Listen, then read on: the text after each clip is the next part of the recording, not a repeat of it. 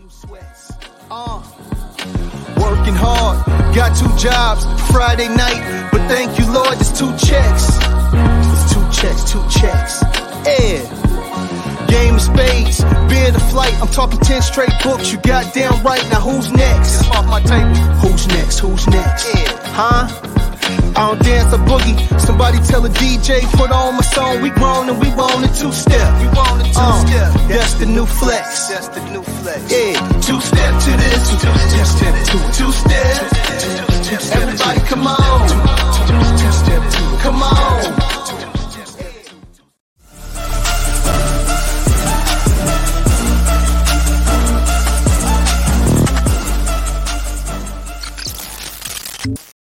What's up, everybody? Welcome to Worldwide Crypto and Gaming. I'm your host, Vince, aka Dragon Rider, and tonight it's another episode of Behind the Bull. This is my 10th episode, and I got another great guest tonight. Let's welcome to the stage Marcus Esports Howard. Yo, man, thanks for the opportunity. Man, I have been podcasting now for like 3 years, and the production you had on the intro is better than anything I've seen, yo. Yes, I love it, man. I appreciate it, man. I've been doing this for 2 years now. I'm just a little background on me. I come from the crypto industry. I started streaming about 2 years ago, and I did mostly AMAs and crypto related content and everything. But just here recently, I've gotten into wanting to do, because everybody kept saying, hey, man, you ought to start a podcast. So I went on ahead, and this is my 10th episode, and I'm always, man, it's a great time. It's great conversations, man. And I love doing this. It's pretty awesome. Yeah, same, man. That's what I learned, is that I learn a ton, have awesome conversations. You know, the community is awesome. And that's got to be your goal first and foremost. You know, if it explodes and does really well, great. But this should be about your passion about the space, about the conversations and learning, and that's the most important piece. Absolutely, and networking. Business. And networking, right? Yes, I love it. So, just to get, before we get really started into a good conversation, man, let's get a little background on yourself, man. How did you become the man, Marcus Esports Howard? It's funny, man. It happened accidentally. I was just telling a friend that on LinkedIn a couple of days ago. There's this big conversation about like creators no longer being kind of a term people are connecting to, because some folks don't want to be a professional creator. They just create content. Same thing happened to me. I just accidentally kind of fell into creating content. I was just voicing my opinions and venting, right? Trying to let off some steam, and people just resonated with what I was doing, what I was saying. But ironically, I actually used to be Marcus Blockchain Howard about 4 or 5 years ago. I don't know if you remember, back in the ICO kind of 2016, 2018 timeframe, there were a lot of companies kind of trying to ride the wave of the blockchain hype, and some companies even adding blockchain into their name. And I forget which company specifically did this. I think it was a tea company up in New Jersey or New York. It was like Long Island Tea. And they added blockchain into their name. They were publicly traded. And because they added blockchain into their name, they actually had like a spike in their stock price when they had nothing to do with blockchain. They just threw the name in there. The SEC didn't appreciate that, and they got delisted from the stock exchange. But like while that was happening, a couple of my colleagues and I are just kind of reflecting on like how much of a fever pitch it was. People just illogically irrational about blockchain. And we said, well, why don't we just start adding like blockchain into our names as a parody, not being serious about it, but as a parody. And we did that. And while we were parodying the space, it was actually creating some inbound demand for me, like for my work that I was doing. It just had like an accidental effect of creating value. I wasn't using it to kind of take advantage of the opportunity. I was just trying to parody it, still being very critical of the space.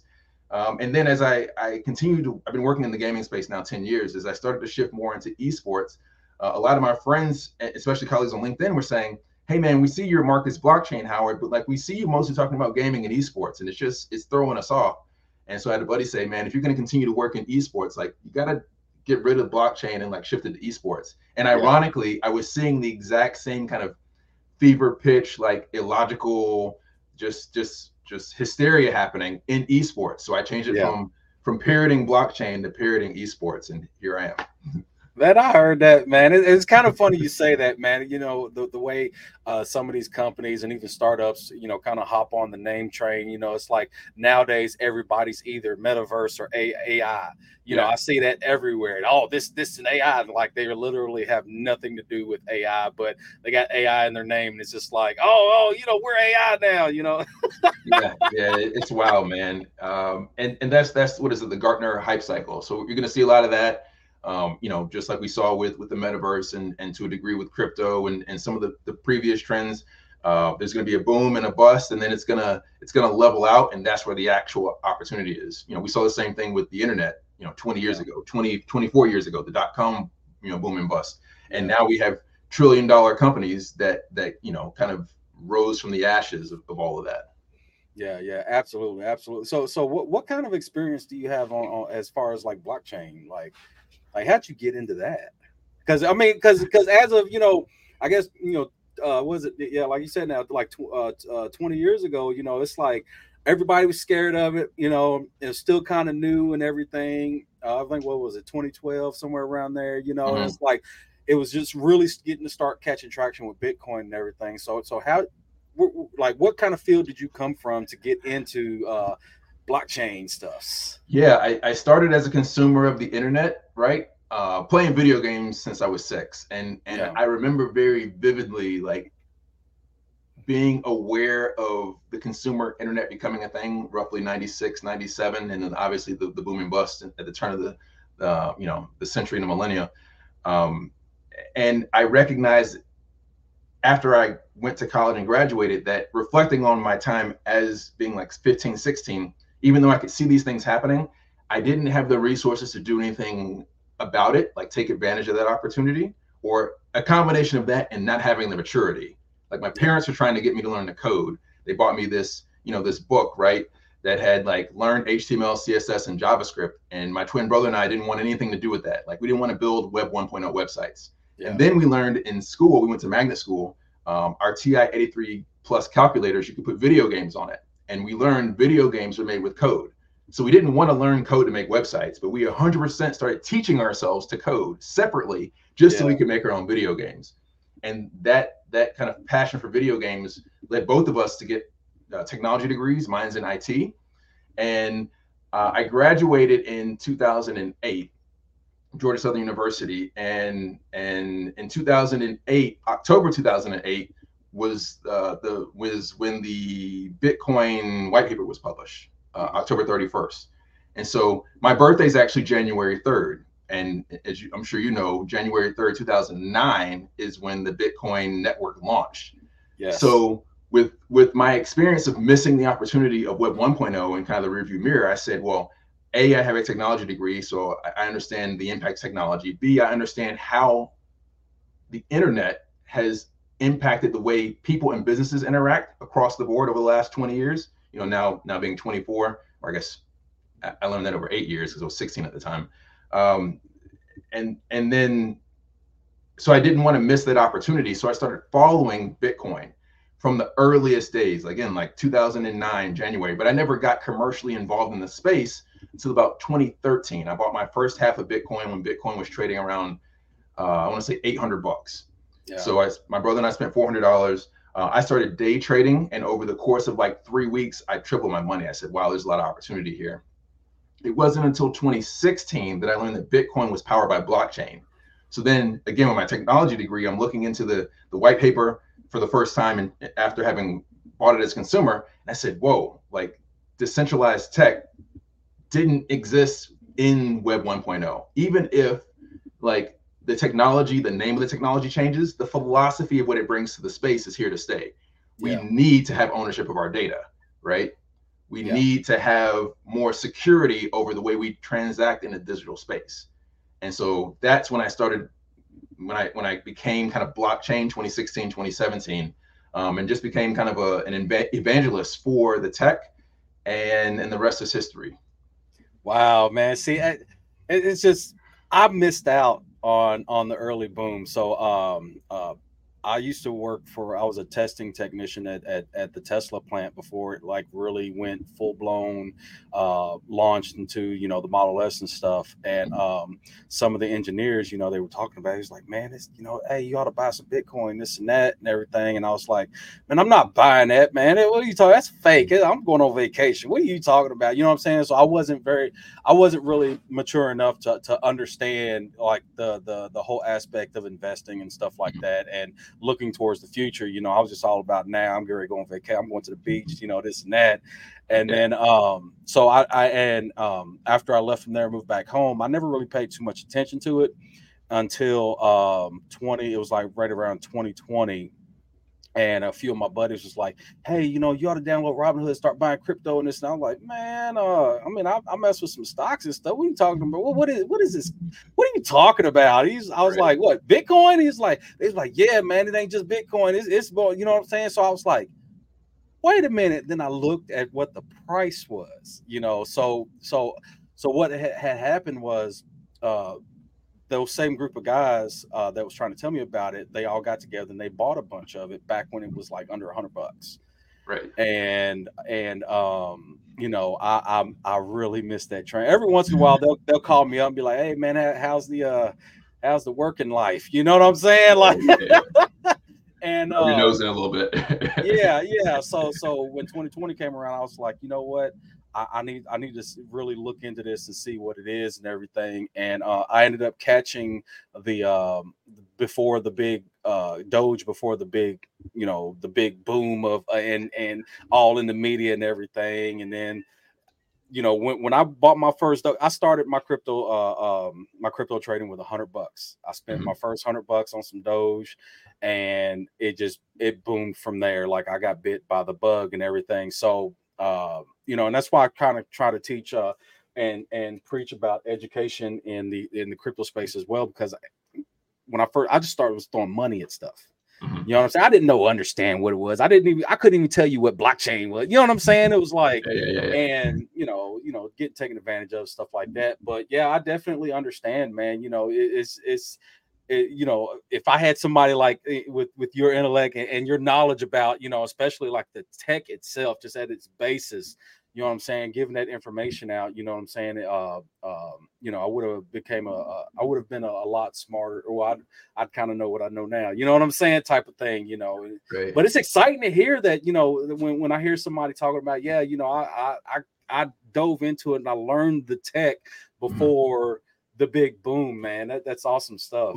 Yeah, and it's ironic that Doge is how you got in. Doge is how I got out of trading, accidentally. Wow. So, you know, back in 2013, I believe, when Doge launched, and I'm sure you know this, like Doge launched as a meme coin. Like I became blockchain to kind of parody what was happening in space, and then became esports to parody the fever pitch and the hysteria in esports. That's why Doge launch was to mock all the other cryptos that launched that were around at the time.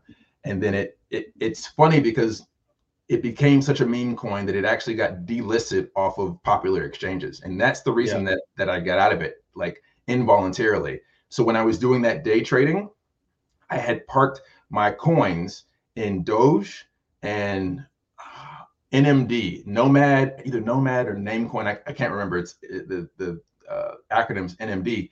And I started to get, this is in 2016, I started to get notices from CEX.io, which is a major exchange, that said, hey, no one's taking Doge seriously. They gave me ample warning. So I'm not even blaming them. This is my fault.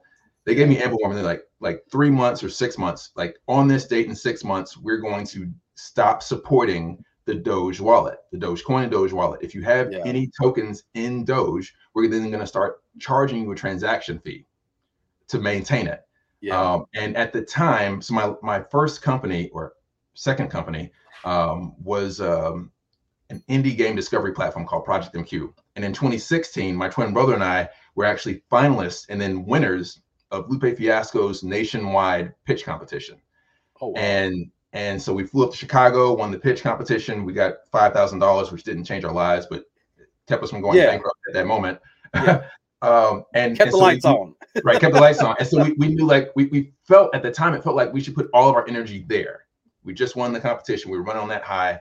And so I was getting the emails from CEX, but I was laser focused on my company, Project MQ, and I still had my day job. So I couldn't do a bunch of stuff at once. I couldn't continue day trading, keep my day job, and grow Project MQ. So I stopped day trading. By the time I got back into my CEX.io account, I had lost all of my crypto in transaction fees, like the maintenance fees. And at the time, like, again, I had tripled my investment. I had traded up to like 2.5, 3 Bitcoin. So that was 2016. Imagine that's worth a lot now. And once that happened, I was like, I can't day trade effectively because it takes too much of my mind. I can't focus on that and do other things. And I just stepped away from it. I went from trading to evangelizing and working as a technologist. Wow, man. Yeah. Hey, the crypto industry, it is literally having a second job plus wife and kids. It's literally all that encompassed into one, man. That this industry is very, very taxing on your mind and your soul. I would say. Yeah. Not for the faint of heart, right? No, and especially because it's not regulated, right? At least like on the stock exchange, something major happens, like a stock can only shift, like intensely shift in one direction, right? Like, or it can only go so far, and then regulations kick in. There's like kind of a kill switch that'll stop trades on a token to keep it from going to one extreme or the other. Yeah. That doesn't exist in the crypto space. You know, that's the term rug pull, right? Like if something happens, like a crypto can go from whatever it is to zero in the matter of minutes, and unless you're watching it, you'll lose it. Yeah. Yeah, and, you know that, or you know they have migrations to newer contracts because you know the when they created the contract, it's one of those they fell into the current trend, which was you know locking their contract, you know what I'm saying, locking liquidity and stuff like that, and they essentially locked themselves into that certain trend at that time, you know what I'm saying, which with any business you should be able to grow and expand on your business, but because they migrated from one to do. I mean, I know some that it was like, I think they're on their fourth migration, you know, token migration, you know what I'm saying? And then along the way, it actually screws a lot of investors because not everybody's able to keep, like say, it's literally a second job and wife and kids. So you can't really keep up with it at all times, especially with the plethora of tokens there are out there, you know what I'm saying? So they end up, you know, missing out on the migrations, and then their tokens are worth nothing. And it's done deal. You know what I'm saying? But it's man, I've seen a lot of people come and go, and I was fortunate enough. I think I got in as far as getting into the DeFi space and the meme coin space and stuff. I think I got in at a decent point when it was really benefit. It was kind of beneficial because you could literally take a handful of darts and throw a bunch of money at anything, and you could almost make, you know, 2, 3, 10, 100 times your investment, you know what I'm saying, along with also throwing money at rug pulls and such, you know what I'm saying, right. So you know it, but like I say, it's, you know, just talking about the, you know, the education part of it, it's like I really try to teach people you know, not just, oh, you know, this is how you invest and stuff. It's like, hey, you need to start looking at contracts. You need to learn how to do, you need to learn how to read the different scans. You need to learn how, you know what I'm saying? And become smarter investors, especially as institutions, as we just seen recently with the ETF approvals, you know, these institutions really starting to get in and get their hands into cryptocurrency and just the market itself. You know, it's a lot of that just random, just BS that's been happening. It's going to start becoming, you know, a little bit more far few and in between. And, you know, so you don't get taken advantage of, you know, you need to learn what you're doing, just like trading stocks. You know, you have to understand the market, the way it flows. You know what I'm saying? Just because you see a red candle don't mean it's a scam. You know what I'm saying?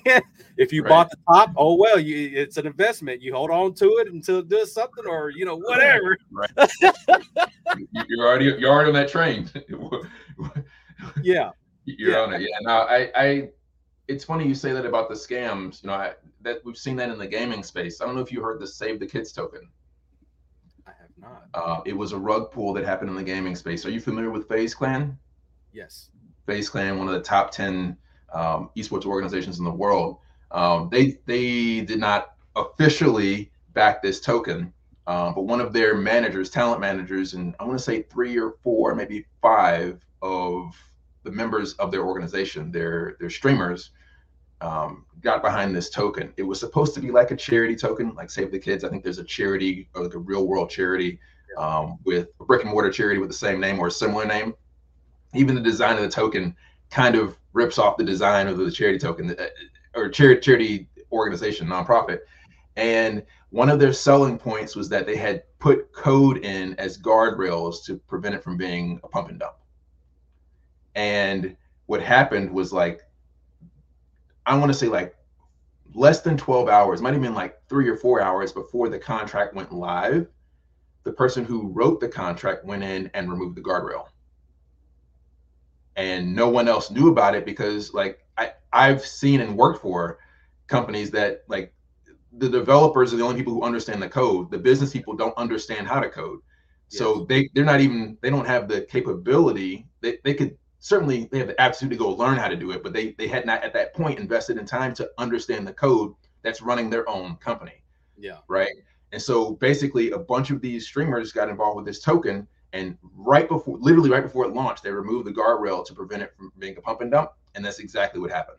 Like it tanked.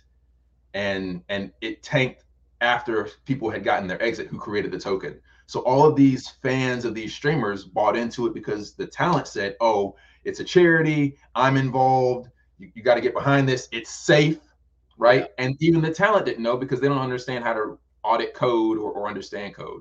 So you're right. Hopefully there's less of that moving forward as we start to see these ETFs and more kind of professionalization of this kind of wild, wild west space. Yeah, absolutely. And that's one of the reasons why my my channel was started, is to try to direct, like I say, I started out, you know, just doing AMAs and stuff for crypto, different crypto projects, is because, you know, I've been a victim of you know, scams, rug pulls, honeypots, the whole nine, you know what I'm saying? It's just, or my favorite one is, oh man, this, I know I started this project, but it's so taxing on my mind. I can't handle this. It's affecting my life, and then they disappear. You know what after I'm saying? After they get the money, it wasn't a problem before they got rich, but now there are no consequences. They decided it's time to step away. yeah, you know what I'm saying? But that's part of the reason why the channel was started, is because, you know, I wanted to help direct people to, you know, not just what's popular, what everybody's talking about, you know what I'm saying? Because I used to listen to a lot of streamers. You know what I'm saying? Especially starting out, you know, it was like, that's where I got my info from, you know what I mean? And I wanted to provide a different type of content and different type of thing. Like I actually took time to kind of research and look into some of these different projects. And as I think I've only been fooled once. You know what I'm saying? And that was because I really didn't look at it very much, because I had a couple of my friends, they were content creators for the same token. And they were like, yeah, man, this is cool. You know, they're cool. And I was like, all right, cool. So, you know what I mean? That's how it happens. The one time is when they get you. yeah. And after that, I kind of took a step back, and I kind of changed my model on how I even run my channel and my brand, because my main thing is I don't ever want to affect my brand. Like, you know, especially in the crypto space, like I'll go in, somebody sees my logo, they're like, oh, hey, WWC's here. Hey, how you doing? You know, this and that.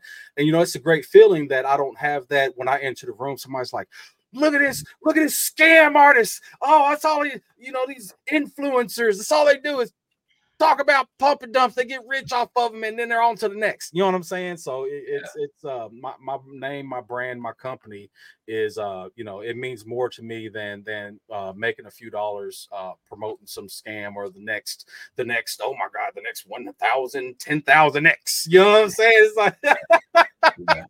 Kudos to you, man. You know, there's not enough of that, and enough people who are doing the good work like you are. So thank you, because we need to re-instill a sense of trust in this trustless space. You know, they say with the Bitcoin is, and when I explain this to people all the time, I say blockchain mathematically introduces trust in traditionally untrusted networks. Yes. But even in that, there's still the That's the human element that we can't account for. Yeah. Hey, I'm telling you what, I'm gonna steal that. I'm gonna start. Go ahead. That is fantastic wording, man. I love that whole thing because you have no, honestly, you have no choice but to trust.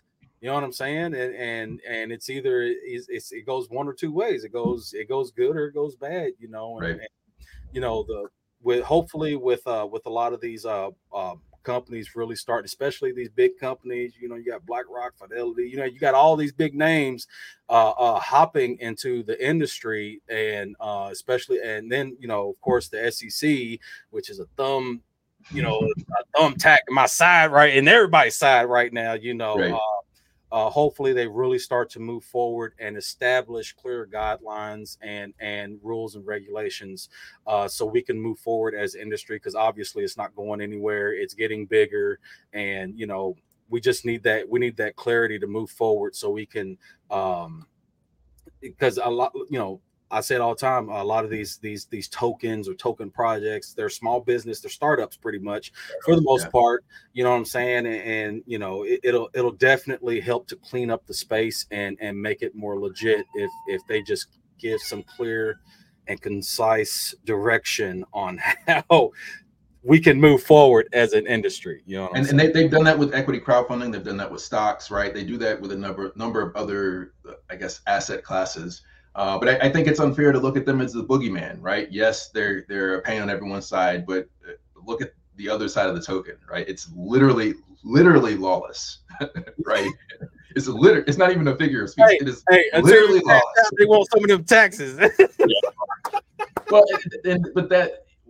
the crypto space for years. Again, I wouldn't call myself an OG, but I've been around a long time in this space. Everybody was clamoring for this mainstream adoption for like businesses and countries to finally take Bitcoin and other crypto seriously. Well, be careful what you wish for, right? They're taking it seriously, and this is what it looks like when they take it seriously.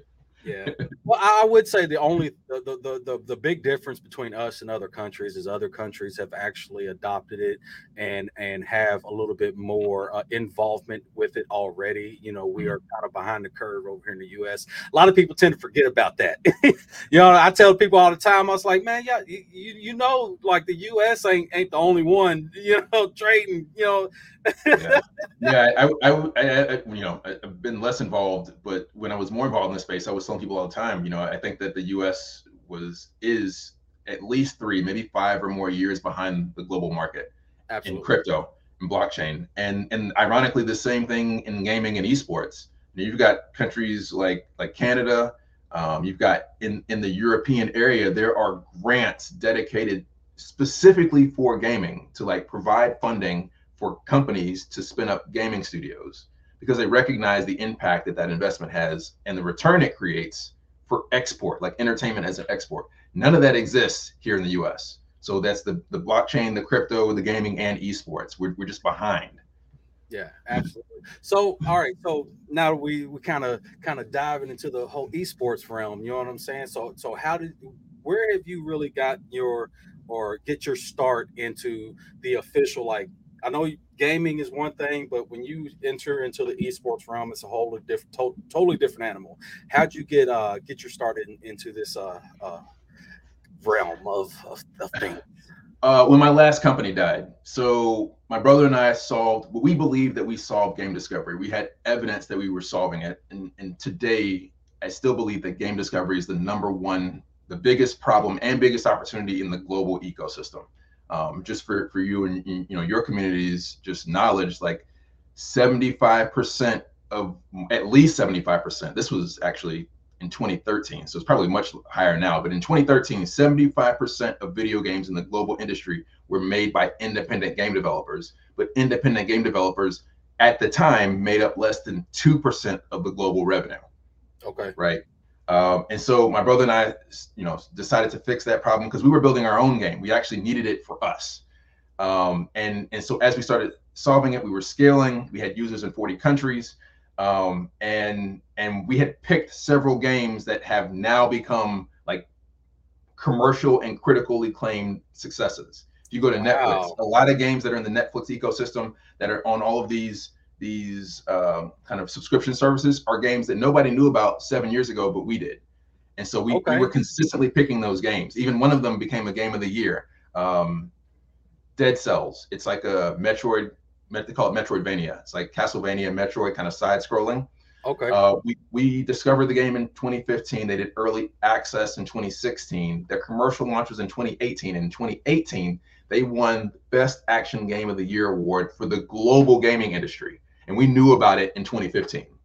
Wow. So despite all of that, as I'm sure you've seen, like here in the US, less than 2% of venture capital goes to startups with Black founders. So even though we had IT degrees, we were consumers of gaming, hobbyist indie game developers, had built our own platform and had scaled it to users in 40 countries, we had investors telling us that we didn't have any of these qualifications and we couldn't fix the problem that we were clearly fixing. We were scaling our solution. Wow. I'm gonna not even get on that. I need to avoid stepping on that soapbox, but suffice it to say, like, running a multimedia server with users in 40 countries is super fucking expensive. Sorry, I don't know if I can swear on this, but super expensive. Yeah, that's all right. So super expensive. It was literally bankrupting us. Like, there were weeks we were just eating popcorn as a meal substitute because we had to continue to like pay for our rent. We couldn't pay for our rent and our food, so we eat popcorn. We had to make a decision, unfortunately, to scale down that site because even though our solution was working, it was a double-sided marketplace. Like Airbnb or Uber, you have to have both sides, the supply and demand, in order for it to work. We hadn't achieved the scale enough for the unit economics for it to be self-sustaining. We needed venture capital to get there. You basically can't build any double-sided marketplace without venture capital. Yeah. So we decided, well, as we're talking to investors, nobody understood game discovery. No one appreciated indie games, but everybody seemed to be losing their minds about esports. So we said, well, let's just shift into esports. Instead of helping gamers find like their ideal game, let's help brands use video games to engage their customers and employees. And in that pivot, it brought us into hosting what we called indie game arcades.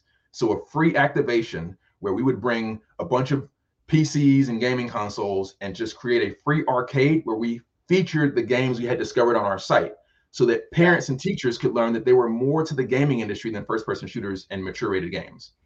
Nothing against first-person shooters and mature-rated games, right? I remember when I was in college, I skipped an entire week of school when Halo 2 came out so I could beat the game in 1 week. Yeah. First-person shooter and mature-rated. But we needed to show that there was more to the industry than just that. And so as we're doing that, we actually got an opportunity to present that and produce that experience at DreamHack Atlanta when DreamHack expanded from Europe to the US in 2017. So that's when I got to see what an esports production looked like at scale in 2017. And that started our unofficial pivot. And then we launched our platform, MetaArena. And so we shut down the search engine and focused all of our efforts on kind of supporting small businesses and game developers instead of supporting gamers who love indie games and indie game developers. And that's how I got into esports. And that's awesome stuff. I'll be honest, that's kind of what we do over at as pretty much the same thing what we do over at Play NACL. It's a little different. Ours is more in the small business market. I know you all are focused in the collegiate space, but we're focused more in small businesses. Yeah, that's awesome though, man. We're gonna have to talk after this sometime. Yeah, man. I'm gonna have to link you up with David, man, so we can get a conversation going, see if we can do some kind of collab or whatever the case may be, man. But because I really I like what you're doing and the professionalism behind it and the growth, man. It's like a lot of I notice a lot of business owners and stuff, man. They, nowadays, when they get that instant, like just hype and growth, you know what I'm saying? They don't understand what the grind is to really get something up and going. And, it's kind of different when you have it, the easy route versus you gotta grind and eat some popcorn route. You know what I'm saying? Like it's something totally different. And when you build it from that level, man, it's a different type of business, man. So then that led me to build this, right? I published this book 2 years ago, Innovate Gaming and Esports. gaming on the front, kind of esports on the back. It's 320 pages, coffee table book, because I was having the same conversations over and over and over again, like explaining why video games are important, explaining that there was more than just first-person shooters and mature-rated games, right? Defining esports. And I felt like this resource was missing because we know that a lot of the wealth is still being managed by, you know, like our parents' generation, right? There's still people who are in their 60s and 70s who are still working and still control assets and influence and access to what we need. And so, it's hard to get them to understand too, because they're just like, what is, you know, let me, or, you know, how, like nowadays we're like working remote, you know, and even with us, you know, I'm in, you know, Indiana and everybody, Nevada, you know what I'm saying? It's like, you know, they don't understand that concept. They're just like, oh, well, where's the business at? It's kind of online. It's all over the place. You know, we make it happen like, oh, that seems like a scam. That's a Ponzi scheme. Get out of here with that. You know, and it's like getting that older crowd to understand how the business world has really shifted, especially with video games and esports, man. They really have no concept of what that is. Yeah. Yeah, no, you're right. And so, you know, that's what I appreciate is that there's a willingness to learn if you can meet them where they are, right? And where they are is that, and again, you know, the baby boomer and you know, Gen X, you know, that demographic still likes to read physical books. Yeah. So I had this physical version. I also have a digital version. Actually, I wish I had the link. I should have sent it to you. The digital version I have available for free. I'll send it to you if you want to add it to the show notes later. Absolutely. But the entire book, I made it 100% free because one of the other things that I'm a major proponent of is sustainability in the space and accessibility. And this book is a coffee table book. Like coffee table books cost between $100 and $300. This book is $100, and everyone can afford $100 for a physical copy. Yeah. But everyone still needs to read the information of the book. So I just made the book free like last week, the digital version. That's amazing, man. It's just 100% free. I asked for some information in exchange because I'm trying to bring on sponsors. I wanted to start volume 2 next month and I want to make that book free, but it cost me $35,000 to make this book. And I don't have just 35 grand sitting around somewhere. Yeah. So I need to have metrics to go to a sponsor and say like, here's how many people who were interested in volume 1 being free. And I only just made it free in the last 2 weeks. I could make volume 2 free from the start. And then you sponsor X can then, not X Twitter, but like you sponsor, I'll work with you and make the free version of the book only available on your website so that people who want the book have to give you their information to get it. And now it's part of your sales funnel. So now it's win-win for everyone. Absolutely, man. I like that. I think that's very, very forward thinking, man. That's some amazing stuff. So what, just a preview of some content that you have in the book, man. I mean, so just go. Let me, so my favorite section in the book, and this is going to sound biased because I put this chapter in here specifically, is it's okay to be biased with your stuff, man. It's okay. So I have this chapter in here that's called Game Demos. And the only thing that's in this chapter, let's see over here. It's called Game Demos. There's a picture of my brother and me in our last company, Project MQ, and awesome. And it's indie game demos. So what we did was, I basically curated 16 games from around the world. So I think I have games represented from 6 continents. Mm-hmm. You can see here, made in Mexico, made in USA. I've got some from Africa, Europe, etc. Okay. It's demos of games. If you scan, and this is in the digital version too, if you scan these QR codes, you can see a trailer for the game and the demo for the game. So while you have this book, you can literally play games from this book. Oh, I love it. Because, man, especially like here lately, I've because I just recently kind of just did a little upgrade to my brand, and I'm now Worldwide Crypto and Gaming. So I see that. Yeah. I see that. So I've started really to it's because especially in the crypto world, there's a lot of of companies that have do have playable games and stuff like that. Mm-hmm. And, you know, they don't necessarily have the exposure and this and that, you know what I'm saying? But some of them have actually some pretty decent games, you know what I'm saying? So having that right there, I will definitely that's definitely in my realm of I need to check this out, and maybe even showcase some of the games inside your book, man, because you know it's especially when it's something that's very interesting enough, especially enough to put in your book. Hey, I'm gonna check it out, and I'm gonna definitely do some showcases on it, man, and hopefully that, you know, people that are watching and everything, they'll really take some time to because this is also on SoundCloud too, so you know, right. Maybe people take some time and actually listen to the information, and I'll get that link from you and make sure it's posted everywhere. Because like I say, it's you know, we all need support out here, and you know it's especially in the gaming, man, and indie games and stuff, trying to get that breakout moment, you know what I mean, is tough, especially when marketing is super, it's crazy expensive. Crazy expensive. The other thing that I'm really excited about in this book, I did this for parents and for teachers. There's a chapter in here, and let me preface this with, I don't take credit for this design or any of the designs in this chapter, but I worked with Nico Bassoms, who is in France, to license his image and the images that he created for this chapter.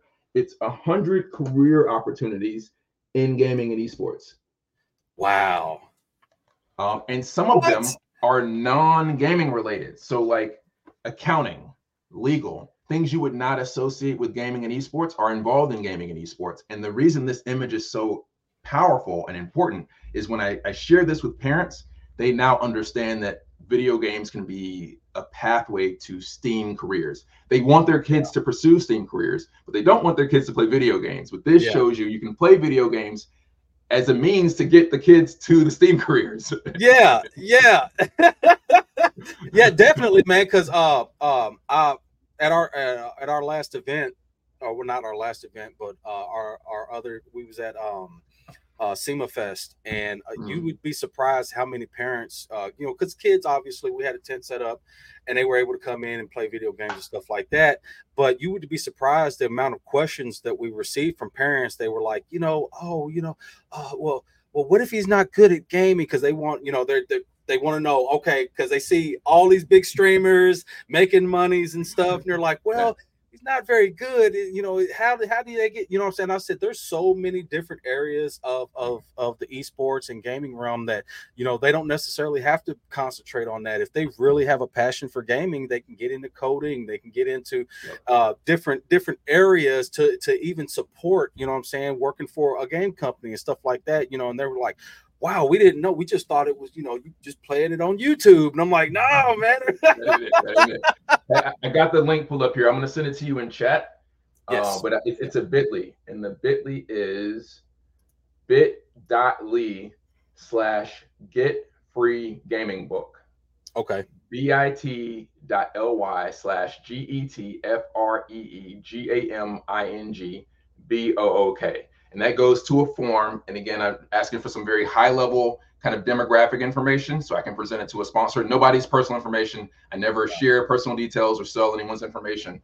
I'm going to send this over to you on LinkedIn so you have it. But once you do that, the thank you message includes the link to the book. And then it's actually, you can actually flip the pages. It's a digital book.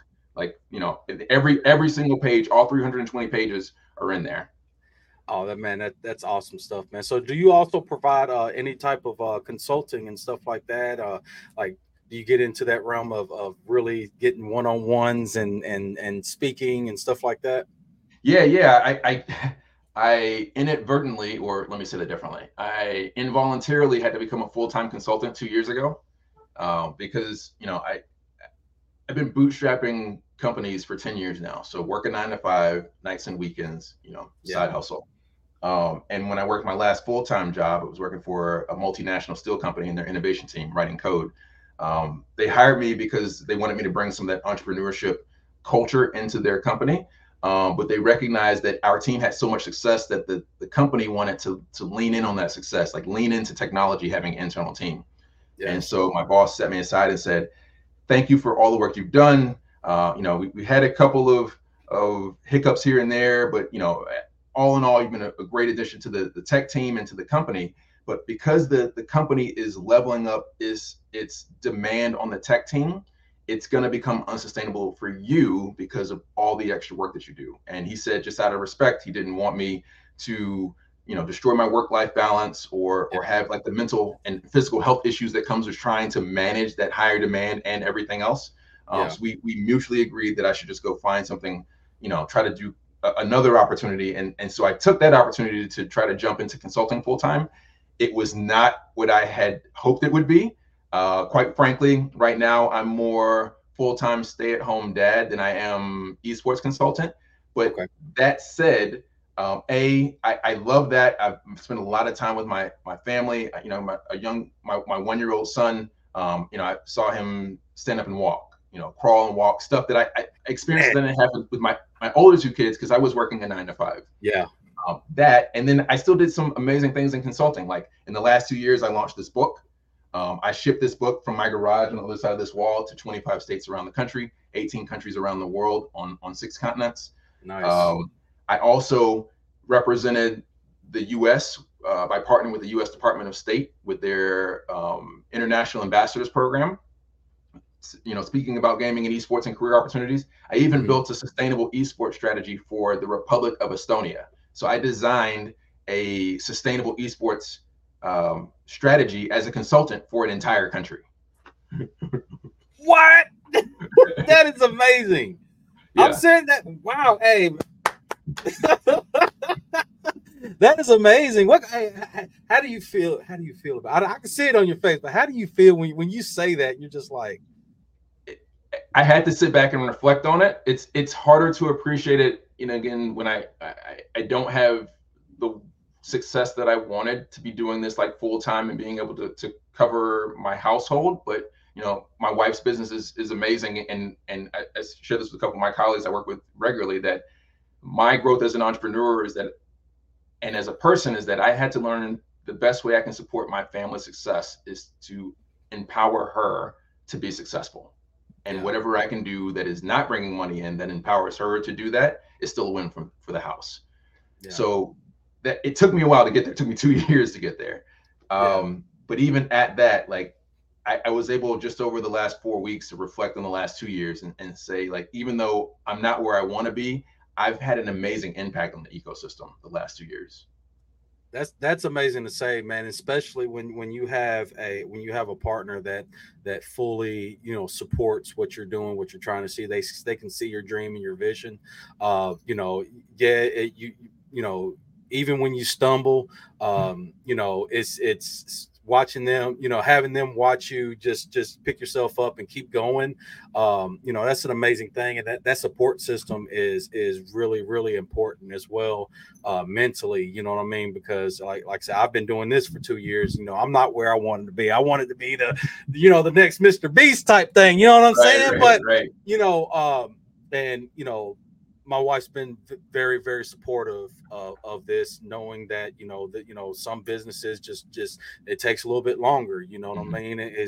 Not everything happens overnight. And, you know, there's going to be some late nights. There's going to be some, you know, some extra overtime after work. You know what I mean? But it's made things a lot easier. I think if I didn't have my wife to support me, I would have just, you know, hung up the hat, you know, a year ago, you know what I mean? Because it's just, but having that support, man, is everything, you know, in my opinion, because, man, this is tough. Business is tough. Startups is tough. I've been part of a few startups. I mean, it's rough, man. Yeah. I have a buddy who works in crypto space or he used to work in crypto space. And now he works in kind of the space economy. He says that the entrepreneurship experience is so terrible and challenging, he would only recommend it to his enemies.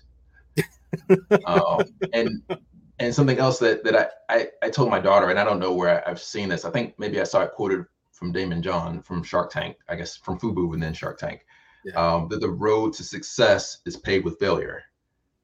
Yeah. She was trying to learn how to ride her bicycle and she was upset and falling off her bike. I said, the only way you can learn how to ride your bicycle is by falling off your bike. Like there's no other way. You have to learn your balance. And the only way you learn balance is by falling off your bike. Yeah. You got to know what not to do. What not to do, right? Sometimes you have to build the example from the counter examples.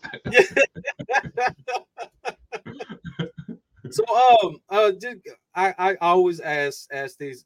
I have two questions to ask each of my guests. So you know, of course, this is called Behind the Bullshit. So you know, I always you know, because you know, bullshit isn't always negative. Sometimes you just go through some bullshit and that's part of growth.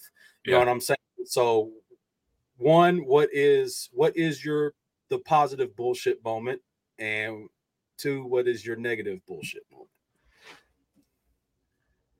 Oh man, it's been such a you need a lot of bullshit to grow. So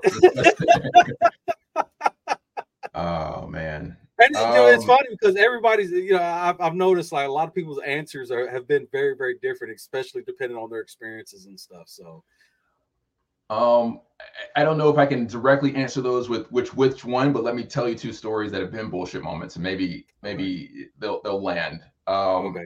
The first negative, I guess negative and positive, was publishing the book, because it took me 2 years. Actually, yeah. So it took me 2 years, but the entire, I talked to one of my colleagues on LinkedIn who's in the esports space. He's asking how, you know, everything's going this year. And I said, I finally recovered from my PTSD from publishing book one, so I can start on book two. And the reason I say it's PTSD, and I don't mean to make light of it, because I know, especially, you know, those who've served in the military and police, that can be a very real thing. But just to give you some highlights, right? It was supposed to take me 6 months to publish the book because I had a full-time job and I had to basically sell the book in order to pay for the book. It took me 2 years.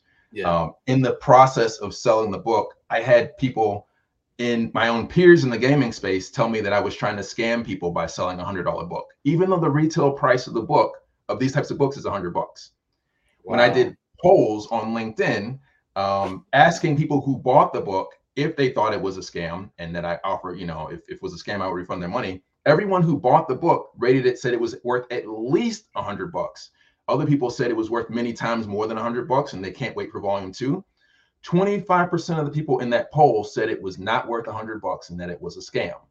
What people, maybe people do or don't know this, but whenever you post a poll on LinkedIn, you can see every single person who responds to that poll. Yeah, so then I published and shipped every copy of my book from my garage. So I have a list of all the orders. I went through every single name of the person who said it was a scam. None of them ordered my book. But most of 2/3 of them were in the industry. So they were trying to basically sabotage my success, even having never seen the book. So there's that. My book got held up in Poland for months because, unfortunately, because of the war with Russia and Ukraine, and Poland and Ukraine are neighboring countries. Yeah. When it finally did get delivered to my house right here, so it was shipped from Poland to Miami and then put on a shipping truck from Miami to here in the Tampa Bay area. When it was delivered to my house, they were supposed to send two people to deliver the books because it was 2 pallets. And I mean like large shipping pallets where you need one of those high risers to lift it off the ground. They were on pallets. One person was sent with the books. And so when he tried to offload it off of the back of the truck, the books literally fell 6 feet off the ground, fell off of the truck onto the ground, such that the high riser was in the air. It did a 180-degree turn as it fell and hit the ground. I had about 100 books that were damaged in the fall. I had at the time, my 2 kids, and now I have 3. 2 kids were out there with me. I've been waiting for months to finally get these books. I just wanted to get my boxes out of the street and into my garage. So I asked the guy, the shipping guy, can you help me? I just need them out of the street. I can't have my books in the street. So we brought all the boxes in the garage. He leaves. I said, they look like they might be damaged. Like, is insurance going to cover this? Because I bought insurance. He said, yeah. Just take pictures, send it in. Take the pictures, send it in. They said because I didn't take a picture of it when it was on the ground with the dolly upside down in the air, they didn't cover my insurance. So I didn't get reimbursed for the damaged books. And then when I finally started shipping the good books, 50 of my books, 10% of the books that I could ship were stolen from me.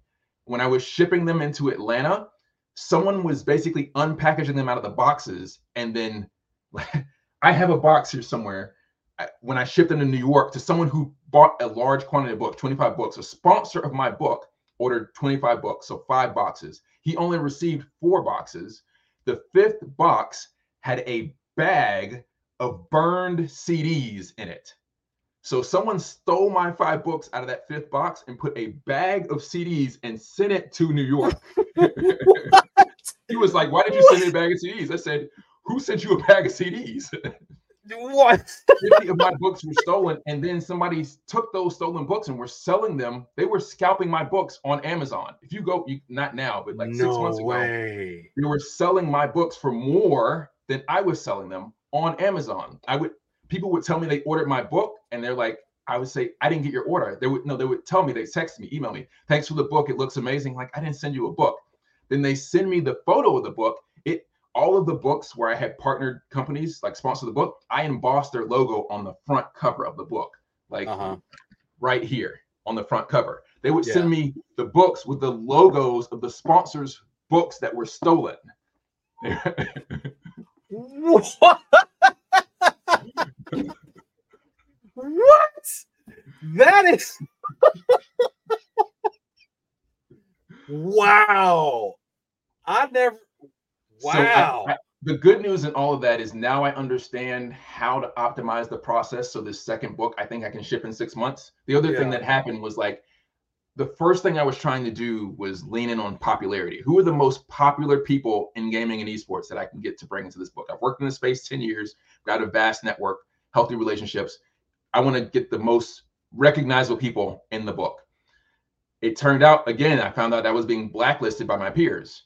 And so as I would ask people, they would either not respond and then ghost me, or renege on being in the book. Yeah. And so, like, all the popular people that I asked, names you would immediately recognize, like either brands or people that you would recognize, they were telling me no or ghosting me. So I said, well, I'm just going to, instead of picking influencers and innovation by virtue of popularity, let me pick innovation and influence by virtue of impact. Who's making a real change in the ecosystem?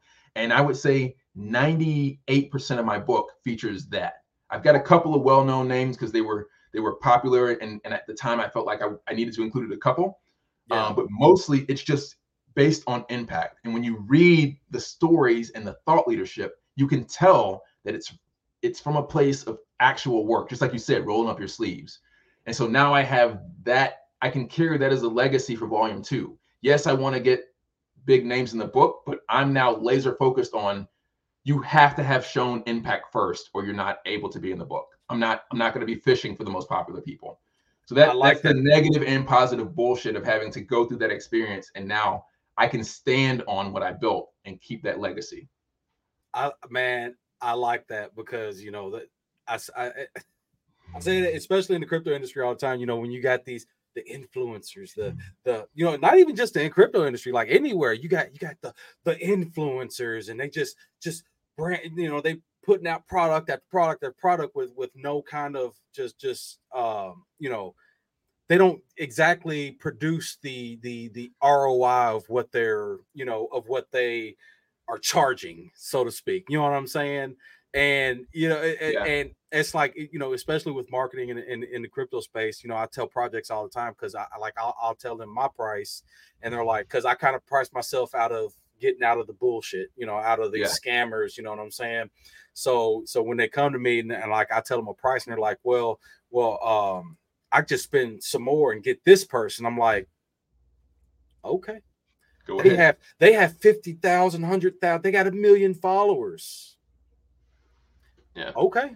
You know what I'm saying? Because it's like they don't get that, you know, you're not, just because you got a very large follower count, you know, that follower count does not equate into investors. You know what I'm saying? So it's different when you are talking to somebody that has actual business contacts and actual investors, you know, watching the content versus, oh, you got a bunch of people that's not even into crypto, just, oh, Shiba. Oh, we heard about Shiba, so we're just watching Shiba content. You know what I'm saying? It's like right. People, you know, a lot of people in especially in different industries, they don't understand the difference. Is, you know what I'm saying? And I don't know. I like it that you are saying that you have, you know, people that are actually making a difference versus just the popularity, because popularity don't, you know, I've really come to realize popularity don't mean a thing, especially when you're talking about actual business and bringing people into your business. You know what I'm saying? So I big hats off to you for making that change and making that stand that no, this is how I'm going to produce my product. And, you know, that right there just goes to show that you, you know, you're trying to make a difference in what you are doing as well, and not just falling into trends like we were talking about earlier. And yeah. trends long standing. You know what I'm saying? That's why they're called trends. There are trends. Right. One of the things I forgot to talk about in my book that I forgot that I even put in here. It's actually ecosystem first. I have the first book NFT, the first book 3D interactive. NFT.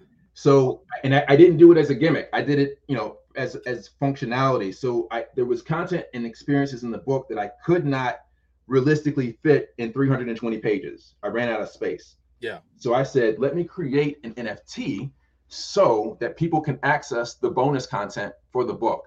Unfortunately, because I wasn't able to work full time, I couldn't execute on all of this stuff, but I'm still planning on doing that in the second book.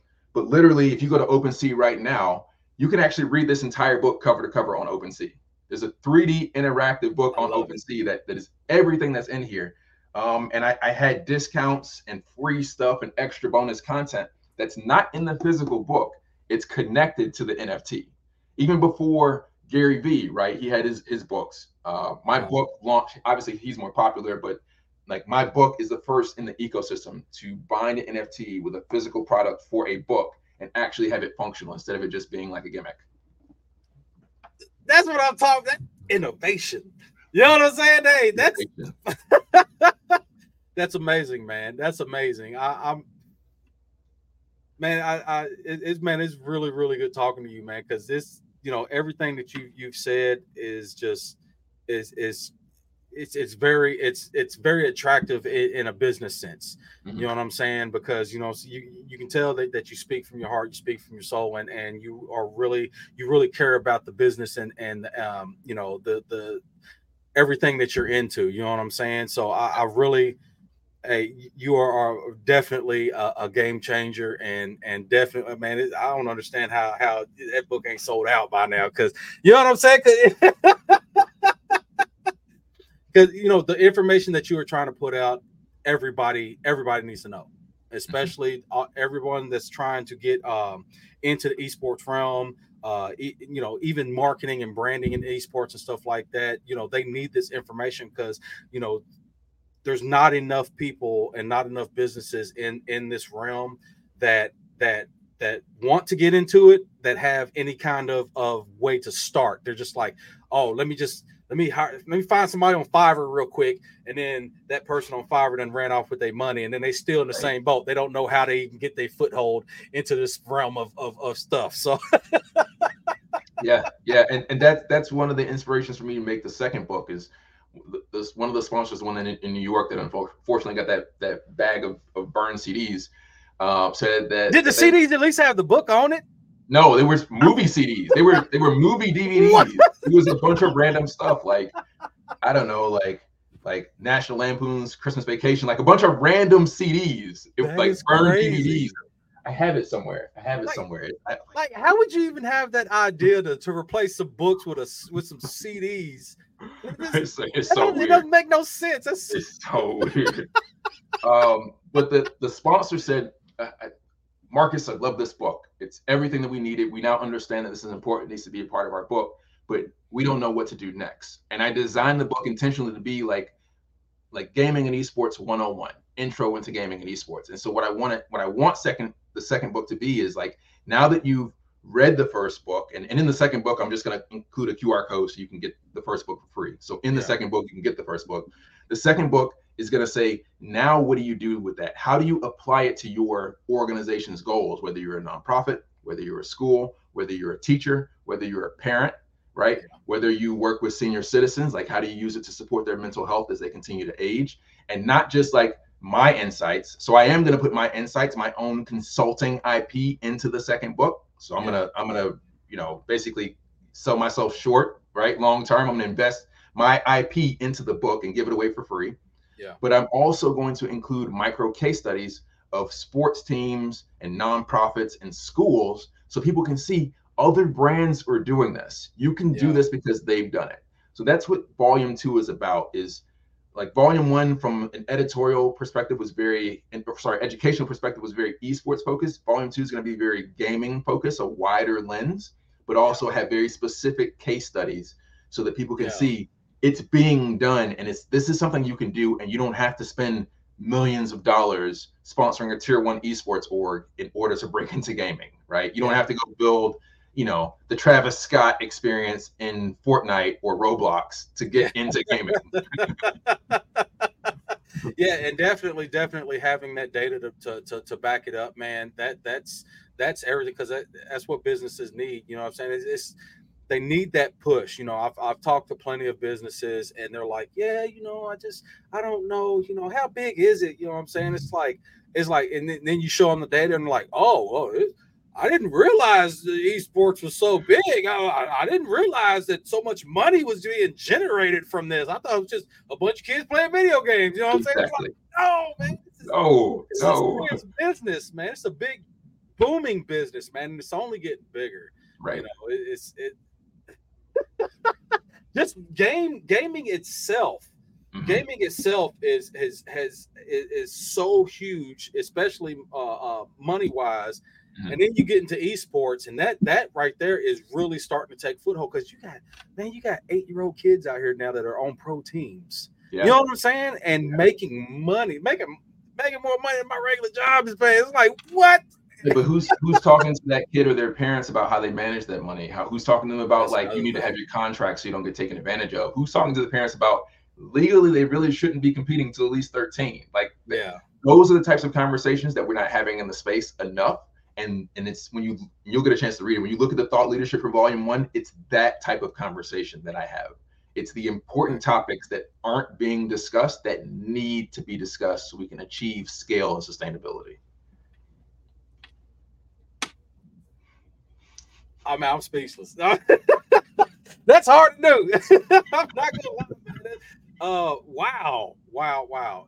I'm definitely. I'll definitely be downloading this book tonight and get to read, man, because I'm always a fan of taking in knowledge, because you know we don't have enough. You know, well, I think I think we're overly exposed to too much knowledge, but having something that's specific, because I'm kind of like ADHD, so you know I gotta have a specific train to be on at that moment in time, right. And you know that kind of helps me to focus my efforts and stuff. And I'm always willing to take in information. And like I tell everybody, especially if it's going to help you to grow in any way, even if it's one page that kind of was like, oh wow, I didn't know this. Any sort of information you can take in to grow yourself as a professional and to grow yourself into any kind of profession, you need to take advantage of those resources, and you providing this resource, especially for free. That's amazing, man. And like I say, big hats off to you for doing that, because like I say, not everybody has, that extra money to get out there, especially a lot of these parents that, because these gaming rigs, it's like some of these other rigs I've seen, I know what I spent on mine. I'm like, you spent what? And them trying to get into this realm, and they're already spending money on equipment and the hardware and stuff, and having some kind of resource to help them, give them guide on the other end of it. Man, that's priceless, man. And for you to be offering it for free, that's amazing. And wow, that's definitely amazing. Thank you. I appreciate it. Thank you for your support, man. I the only reason I was able to finish the book is because I had the community to support me. Like the industry wasn't going to support me, right? Yeah. So if it wasn't for the community, this book literally wouldn't exist. Yeah. So I appreciate your support. I appreciate your candid feedback, right? Let me know what you like about the book. Let me know what you don't like about the book. Absolutely. I think that all criticism can be constructive, and I try to keep that in mind whenever I receive even critical feedback. But like, I'm literally trying to work on Volume 2 in the next 6 months, like get it done in 6 months. So every piece of feedback, even the negative feedback, is priceless to me, because I want as much value as this book is, I want it to pale in comparison to Volume 2.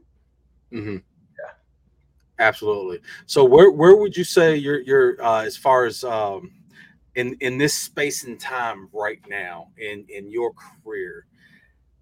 How are you feeling about it? You know what I'm saying? It's because it's new year. It's 2024 now. Like, how are you feeling about where you're at? There's a saying that it takes 10 years of struggle. I'm paraphrasing here, to become an overnight success. It's something about 10 years of perseverance, failure, and stress. It's a quote from Biz Stone, one of the co-founders of Twitter. That's literally where I'm at right now. You know, I started working in this space with Project MQ in 2013. Here we are now in 2024. I've just finished the 10th year last year. This year, I've got some great opportunities in front of me, including the book. I'm blessed to have the opportunity to work with, and I guess I'll be announcing this week or next week, with Venture Starters. It's the number one or one of the top 10 or top five online investment communities in the country. They've got over 8,000 members, and the founding team has agreed to allow me to lead a gaming industry investment vertical for them. So they meet weekly, and it's a free event. Anybody can join in, and anybody who's listening, if you hear this before 7 p.m. Eastern tomorrow, if you have a business idea in whatever industry, you get 60 seconds to pitch investors. So please go to venturestarters.com and check out this opportunity. But what I'm working with them on is, like, their business model is every week is a different industry. They are now going to add gaming into that rotation. So on February 21st, they will have one specifically for the gaming industry. So not only can I help bring investor dollars into gaming, but my focus again is on accessibility and sustainability. While I want everyone from all backgrounds to be able to take advantage of that opportunity, I'm going to be over-indexing my energy to make sure that underrepresented communities, women, people of color, are there to present and hopefully get some of those dollars. So that like, I want to take matters in my own hands and help be a part of the solution. Like, I've been talking about it for 10 years and helping for 10 years. This year for me is where I lean in and focus on 3 to 5 specific things, including the book and the venture capital opportunity, to have a significant impact. That's where I'm at right now, is like the next chapter of my career. I love it, man. That's all. That's awesome stuff. You know, it's you know, keeping moving, keeping looking forward to the future, and continuing to grow, and being involved, and taking time to be extra involved, you know, is not only helping you, but helping everyone that comes in contact with you, man. And like I say, big hats off to you, and round of applause all day, every day. Because, man, what you're doing is you're fighting a hard fight, and you know, doing the things that a lot of people wish that would, you know, that stand back thinking that they should do, or even like, oh man, I should do this or that.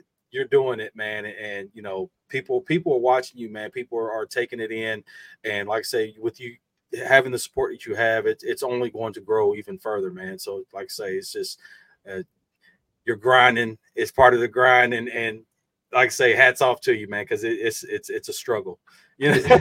Struggle is real. Yeah, that's one of my mantras is struggle, hustle, flow. You know, that's the hustle and flow from the movie.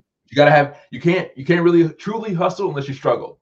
And then, you know, obviously you got the hustle and flow, but if you really wanted to hustle, you got to struggle. So struggle, hustle, flow. Absolutely. Absolutely, man. Well, I appreciate your time. I appreciate your, you know, everything that you're doing, man. And like I say, I'm definitely going to be downloading that book tonight, man, and taking that in over the next few days as I can read. Cause I'm like, This is a lot, real time consuming, and everything we do, man. But definitely, I will be getting back to you about the book, man, and hopefully, because I do host Twitter Spaces and stuff like this, man. And anytime I get a chance to, or if I see something that I definitely say, hey, you know what, you could definitely provide some context to maybe a space or something like that, I'll definitely forward them to you and let you know, man, because you know, the things you're talking about needs to be talked about even more, and the more we talk about it, the more people will become aware, and it'll be a bigger conversation than just a couple people talking about it. You know what I'm saying? So yeah, like, I appreciate your time. It's I gotta get me some dinner. I hear you. Appreciate your time too, man. If David or NACO wants to leverage the book and share it with the students, you know, as long as, again, I want to offer for free. I need the information back so I can get a sponsor on board. So if y'all want to distribute to all the students, you're welcome to it, as long as they fill out the information so that I can add even more value back into the community. That's all I'm looking at. Well, I'll, like I say, I'll talk with him and see what we can come up with as far as, you know, any type of collab or anything we can do. Mm-hmm. Because, like I say, your values and your views really align with what we're trying to achieve as well, man. So if we can make something happen together, we'll definitely get it going. All right, man. Well, don't let me hold you up from your dinner, man. I appreciate your time. Yes, sir. And to everyone out there that's watching, you're going to watch, or if you're going to be listening to this on SoundCloud or or Spotify, wherever you are viewing or listening to this content, make sure I will be posting all of his info and his socials into the descriptions, and definitely a copy of the link to download the book.